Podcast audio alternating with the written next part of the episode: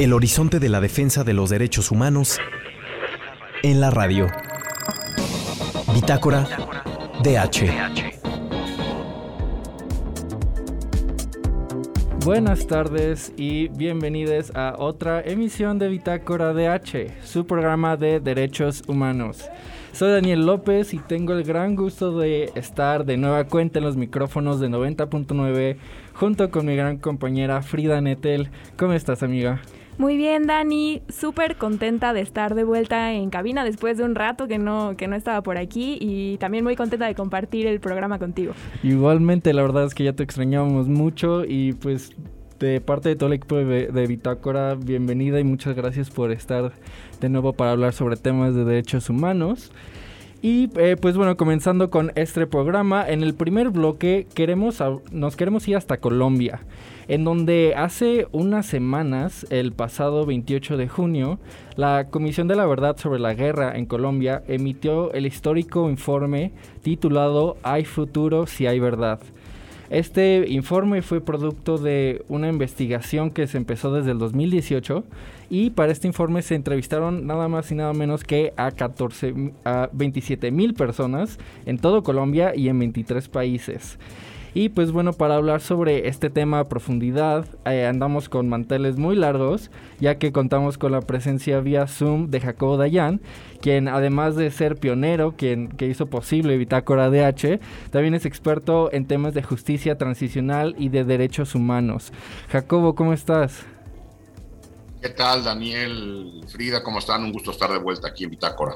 Un gustazo es, es, nuestro y pues de nuevo muchas gracias por, por venir con nosotros a hablar sobre estos temas. Y pues entrando en materia, brevemente quisiera que nos contaras eh, pues cuál es la razón de que haya una comisión de la verdad eh, en Colombia, por qué existe este mecanismo. Sí, en Colombia, pues sabemos que es uno de los conflictos o el conflicto armado en el continente americano más largo, 50 años. Eh, de hecho, la Comisión de la Verdad tenía como mandato investigar los hechos ocurridos entre 1958 y 2016, año en que se firman los acuerdos de paz con las FARC. Es decir, en Colombia entran a un proceso de pacificación con uno de los grupos armados existentes, no el único, y a partir de ese acuerdo de paz, recordamos, firmado en La Habana, eh, se creó todo un sistema integral de mecanismos de justicia transicional. Estos mecanismos son estos eh, mecanismos extraordinarios que se implementan en los países que están atravesando grandes procesos de violencia o han terminado ella después de acuerdos de paz, por ejemplo, termina una dictadura o continúa la violencia para garantizar eh, las reformas necesarias en los estados para regresar a estados de medianamente paz o iniciar procesos de pacificación.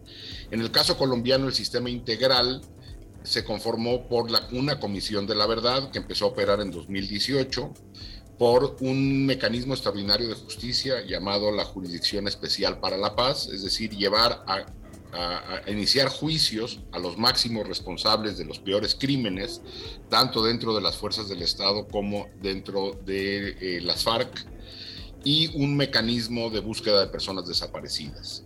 Entonces, iniciaron un proceso de justicia transicional. La Jurisdicción Especial para la Paz ya ha iniciado trabajos y ya tiene algunos eh, casos medianamente concluidos y después de casi cuatro años de trabajo, la Comisión de la Verdad entregó su informe el pasado 28 de junio.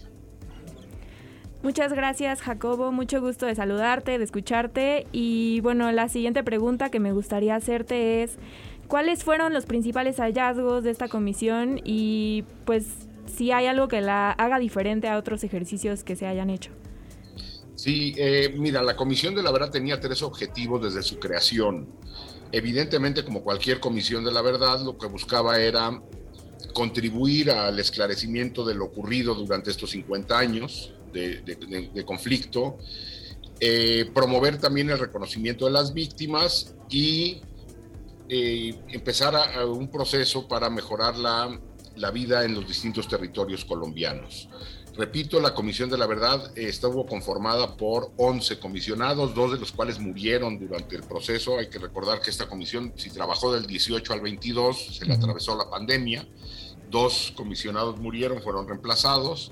Y como bien decía Daniel al inicio, es una comisión que estuvo, que recabó cerca de 30 mil testimonios, eh, se llegó de cerca de mil informes de organizaciones de sociedad civil, de la academia, de colectivos de víctimas, una comisión conformada por cerca de 600 personas que trabajó cerca de cuatro años. Esto es importante tenerlo en mente porque el trabajo de las comisiones de la verdad son trabajos muy complejos y requieren equipos de ese tamaño. Digo, esto lo digo en, un poco a, contrapelo de lo que está ocurriendo en México con esta comisión de la verdad creada para Guerra Sucia, que no está conformada por...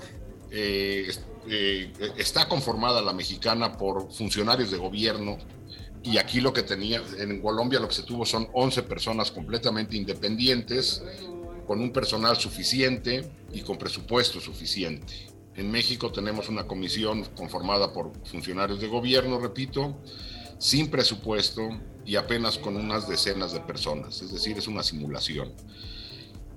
Lo que entregó la Comisión de la Verdad colombiana el pasado 28 de junio fue, el, de hecho, el último de los capítulos. Son 10 capítulos que, que seguirán publicando en dos meses, que es el resumen, los principales hallazgos y las recomendaciones que emite la Comisión de la Verdad al Estado colombiano.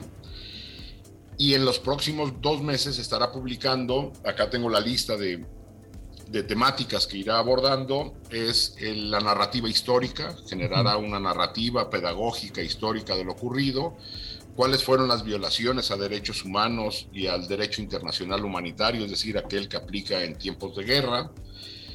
Entre los capítulos innovadores de esta comisión están los impactos que hubo la violencia sexual a mujeres y a, miembros de la población LGBTIQ, a niños, niñas y adolescentes, y al exilio. Estos tres, mujeres, LGBTIQ, eh, niños, niñas y adolescentes y exilio, nunca se habían abordado en, eh, en, comisiones de la verdad. Hay otro capítulo destinado a testimonios recogidos. Otro que me parece a mí de los más importantes es en un análisis territorial, cómo afectó el conflicto armado en los distintos territorios. Son 10 regiones eh, dentro de Colombia y cómo afectó particularmente en las grandes ciudades. De esto incluso este capítulo se, dividirá en 10 eh, publicaciones.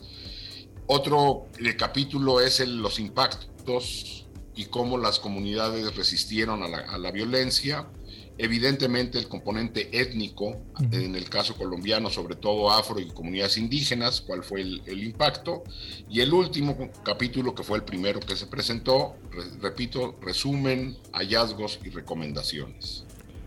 Claro, y Jacobo, este ejercicio de las comisiones de la verdad pues resultan muy interesantes porque bueno, pues para quienes saben en la audiencia, Jacobo también fue nuestro profesor y cuando veíamos estos temas, veíamos que las comisiones también tienen un trabajo que de cierta, de cierta manera es simbólico, que tiene esta tarea de sanar las heridas que un conflicto eh, pues tan fuerte como el que, el, que pasó Colombia eh, pues, pues las tiene que sanar de alguna manera. Incluso veíamos este, en la entrega del documento como el presidente electo Gustavo Petro decía que lo que se estaba entregando al país eh, no era para un espacio de venganza, sino que tenía que ser mirado con una posibilidad de reconciliación y convivencia. Entonces, en, este sentido, queríamos preguntarte, pues, ¿qué tan importante es lograr una reconciliación entre el pueblo y las instituciones del Estado después de, pues, un acontecimiento como, como el de Colombia? Evidentemente, la reconciliación es todo un proceso y como el título del informe de eh, sin verdad no hay futuro. Eh, la construcción de un futuro posible o de una posible reconciliación tiene que partir por el, del reconocimiento a la verdad. Un reconocimiento que, eh, de, todas las partes en el conflicto, que después genere pedagogía social. Si esto acaba en un informe que solamente los, es leído por sectores particulares, por víctimas, por la academia, por la clase política, no tiene mucho sentido. El, objetivo de estas, de estas comisiones es generar materiales pedagógicos que generen eh, una pedagogía social en toda la población para entender y aceptar lo ocurrido. A partir de ahí, como, como piso para la construcción de una futura reconciliación, es decir, a diferencia de lo que el presidente mexicano ha dicho, que lo que busca es la reconciliación de entrada, pues la reconciliación es un punto de llegada, no es un punto de partida. Y esto se construye con verdad y después con justicia. Y para ello se creó eh, la Jurisdicción Especial para la Paz. En Colombia, la Comisión de la Verdad no tiene efectos judiciales, tiene efectos de verdad y pedagógicos que podrán abonar a información de contexto para los procesos de justicia que tendrán que continuar. Y entonces es asumir que la verdad es el piso mínimo desde donde se construye, son los cimientos desde donde se construyen una futura pacificación y una futura reconciliación. Muchas gracias, Jacobo. Muy importante esto que dices. No nos podemos quedar solo pues con la verdad, sino que te queda todo un trabajo por hacer por el gobierno y por la sociedad de Colombia, ¿no? Y por último, una pregunta que nos gustaría hacerte un poco para abrir un poco más el panorama y, y traerlo a México y al resto de América Latina. ¿Qué lecciones crees tú que nos deja este informe, el ejercicio de la Comisión de la Verdad en Colombia, a, pues a la región y a México en particular? Sabemos que cada contexto es muy particular, pero ¿qué podemos aprender de, de la experiencia de Colombia? Bueno, América Latina, hablando de la región, tiene una larga experiencia en comisiones de la verdad, siendo la primera, la más emblemática y conocida, probablemente la Argentina, con su informe en el 84 el informe Nunca Más y a partir de ahí un montón. Está la Comisión de la Verdad chilena, las, digo, entre, por mencionar solamente algunas, ¿no? Eh, evidentemente la peruana, la salvadoreña, la guatemalteca y muchas otras. Es decir, ahora la colombiana, que es la más reciente. América Latina tiene una larga trayectoria. En México no hemos aprendido la lección, que en América Latina queda clara de comisiones de la verdad sólidas, independientes, con mandatos claros. Y en México lo que hemos decidido es, primero, en la primera revisión que se hizo del pasado durante el gobierno de Vicente Fox, eh, cuando se trató de revisar los crímenes de la llamada Guerra Sucia, fue crear una fiscalía que fue todo un fracaso y ahora con el gobierno de Andrés Manuel López Obrador se crea una comisión para revisar el pasado olvidando la violencia presente y una comisión que no suelta el control político de la verdad. Es decir, tenemos muy pocas lecciones aprendidas en México de cómo implementar estos mecanismos y es uno de los grandes pendientes si queremos en algún momento transitar de este, este México violento a, a otras realidades. Claro, Jacobo, en serio muchísimas gracias por estar con nosotros y ahora sobre este tema tan importante eh, y pues sobre un documento que es tan histórico.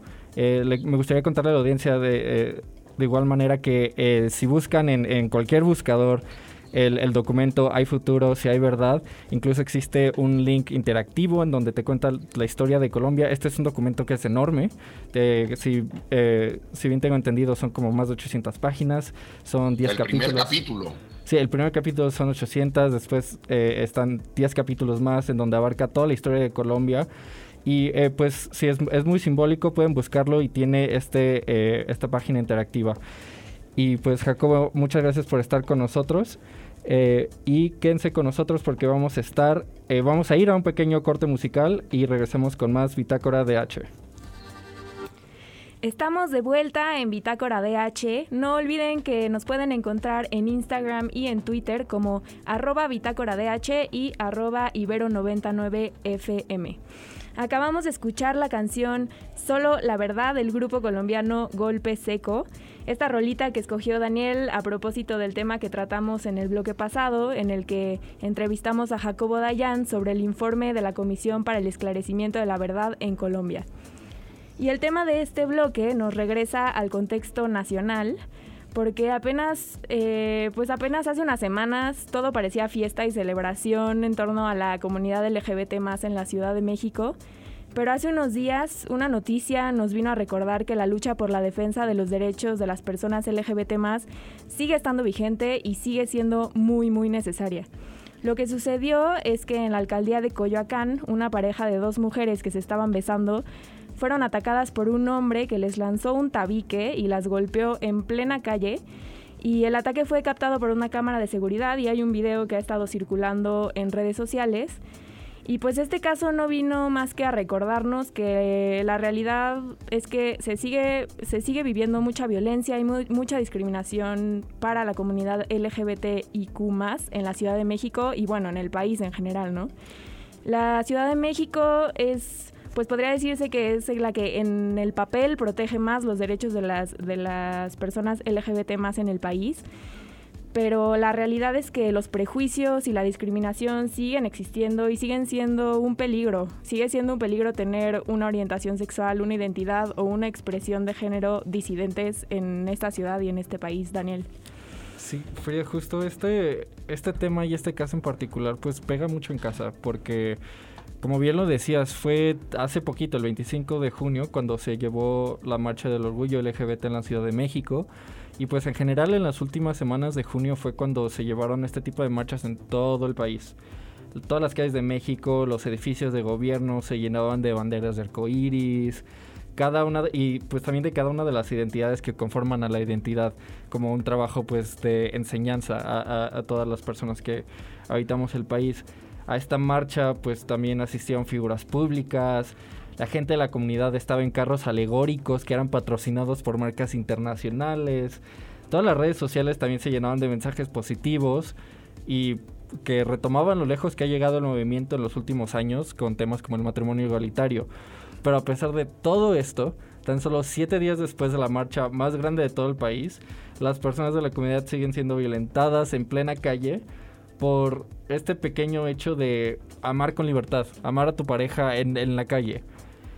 Y pues al final queda preguntarnos entonces para quién realmente le están sirviendo esta plataforma de las marchas del orgullo eh, que son apoyadas por el gobierno y las marcas. El que nos deja la idea de que vivimos en, la ciudad de, de, derechos, la ciudad más segura del país. Y pues también eh, cabe mucho hacer una reflexión que es interna, porque si bien la comunidad LGBT está compuesta por la disidencia y todas estas personas que el sistema cis eh, si patriarcal nos saca a la periferia y nos saca a un lado, pues también entre nosotros hay privilegios que hacen que la lucha por los derechos no sea pareja por todos. El hecho de que esta pareja haya sido por dos, ella ha sido de dos mujeres y en una colonia como Coyoacán, pues refleja estas interseccionalidades que atraviesan a las personas de, de la comunidad. Hasta el momento, la Fiscalía General de Justicia de la Ciudad de México informó que se van a ordenar medidas para la, para la protección de las víctimas, que se aplaude mucho. Y pues también este, reiteraron que sus prioridades es atender a las víctimas con perspectiva de género, que es muy importante en este tema. Y eh, también quieren garantizar de nueva manera investigar los delitos y que eh, se haga justicia para, estas, para esta pareja de mujeres. Pero pues sí, queda, queda mucho que, que, preguntarnos. ¿Para quién realmente están sirviendo estas plataformas que están apoyando el gobierno y las marcas? Sí, Dani, y me gustaría retomar esto que decías de la interseccionalidad, porque este ataque en particular pues se hizo hacia una pareja de mujeres, ¿no? Y esto quiere decir que no solamente, bueno, sí, una pareja de mujeres, o sea, cualquier, esta pareja o cualquier mujer que se relaciona sexoafectivamente con otras mujeres, se enfrenta a una doble discriminación. No solamente son discriminadas por ser, por no ser heterosexuales, sino también por ser mujeres, ¿no? En una sociedad tan patriarcal y tan machista, tan permeada por este sistema cis heteropatriarcal del que tú hablabas, eh, esto existe todavía mucha discriminación hacia estos dos grupos, ¿no? Y, esto se traduce a un acto de violencia como este brutal que vimos en plena calle, un señor atacando con un tabique a dos mujeres.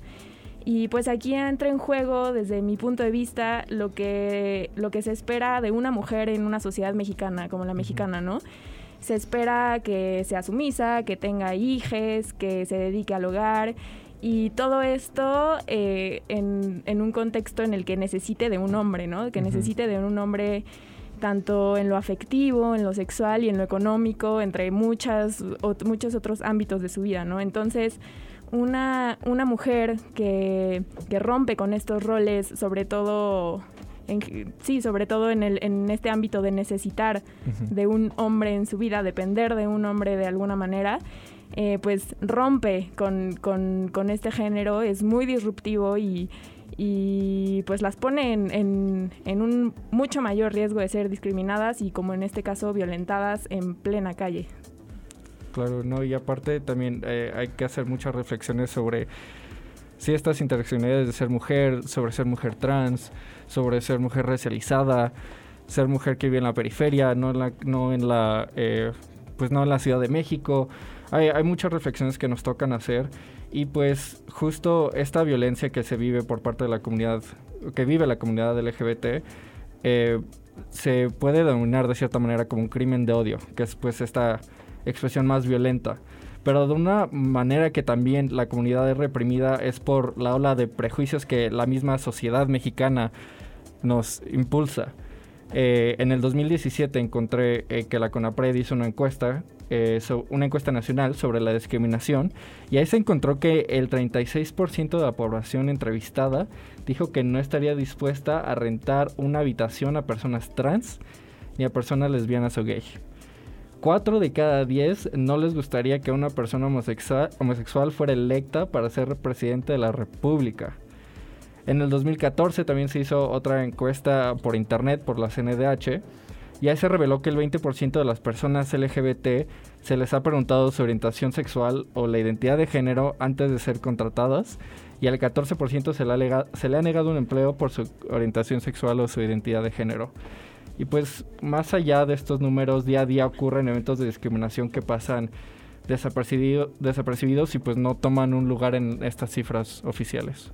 Sí, Dani, y hablando sobre estas cifras, eh, también yo leyendo la encuesta, los resultados de la encuesta nacional sobre diversidad sexual y de género que salió en 2021, eh, también hay datos bien preocupantes porque toda vivir en, toda eh, vivir en esta situación de discriminación pues te lleva a, también a tener un impacto en tu salud eh, emocional, en tu salud mental, ¿no? Entonces, uno de los datos más fuertes es que el 26.1 de la población LGBTIQ más en México ha pensado en suicidarse y el 14% ha intentado hacerlo.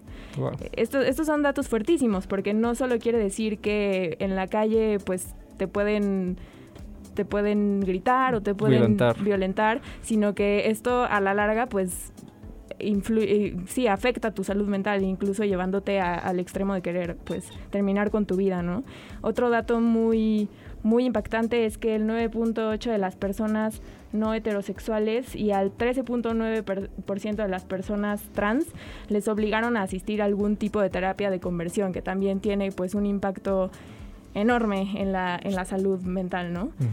¿Tienes alguna otra reflexión, Dani, sobre este tema?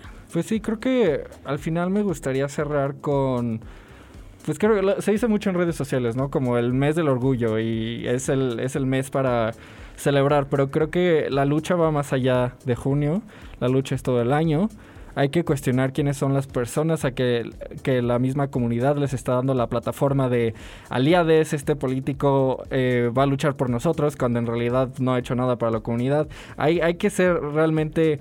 Eh, hay que cuestionar a quién le estamos dando plataforma y hay que hacer una reflexión interna. Hay que realmente pensar cómo, nos cómo estamos interactuando día a día con otras personas de la comunidad.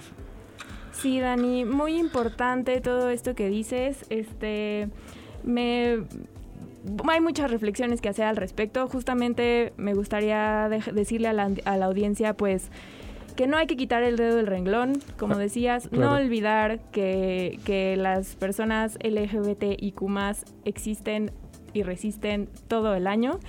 Y esto no termina con, con el mes de junio, ¿no? Con el mes del orgullo. Y hacer, hacer voz en redes sociales, justamente en este tipo de casos en donde pues la violencia es pues tan explícita y que nos ataca por hechos tan pequeños como el amar. Eh, pues hay que hacer ruido en redes sociales, hay que pedir justicia por estas dos mujeres y pues no hay dejar que no hay que dejar que este tema se quede como se quedan la mayoría de los crímenes en, en nuestro país. Y bueno, Dani, eh, se nos acabó el tiempo ya del programa de hoy. Eh, no olviden seguirnos en redes sociales como arroba bitácora DH y arroba ibero 90.9 y nos escuchamos la próxima semana.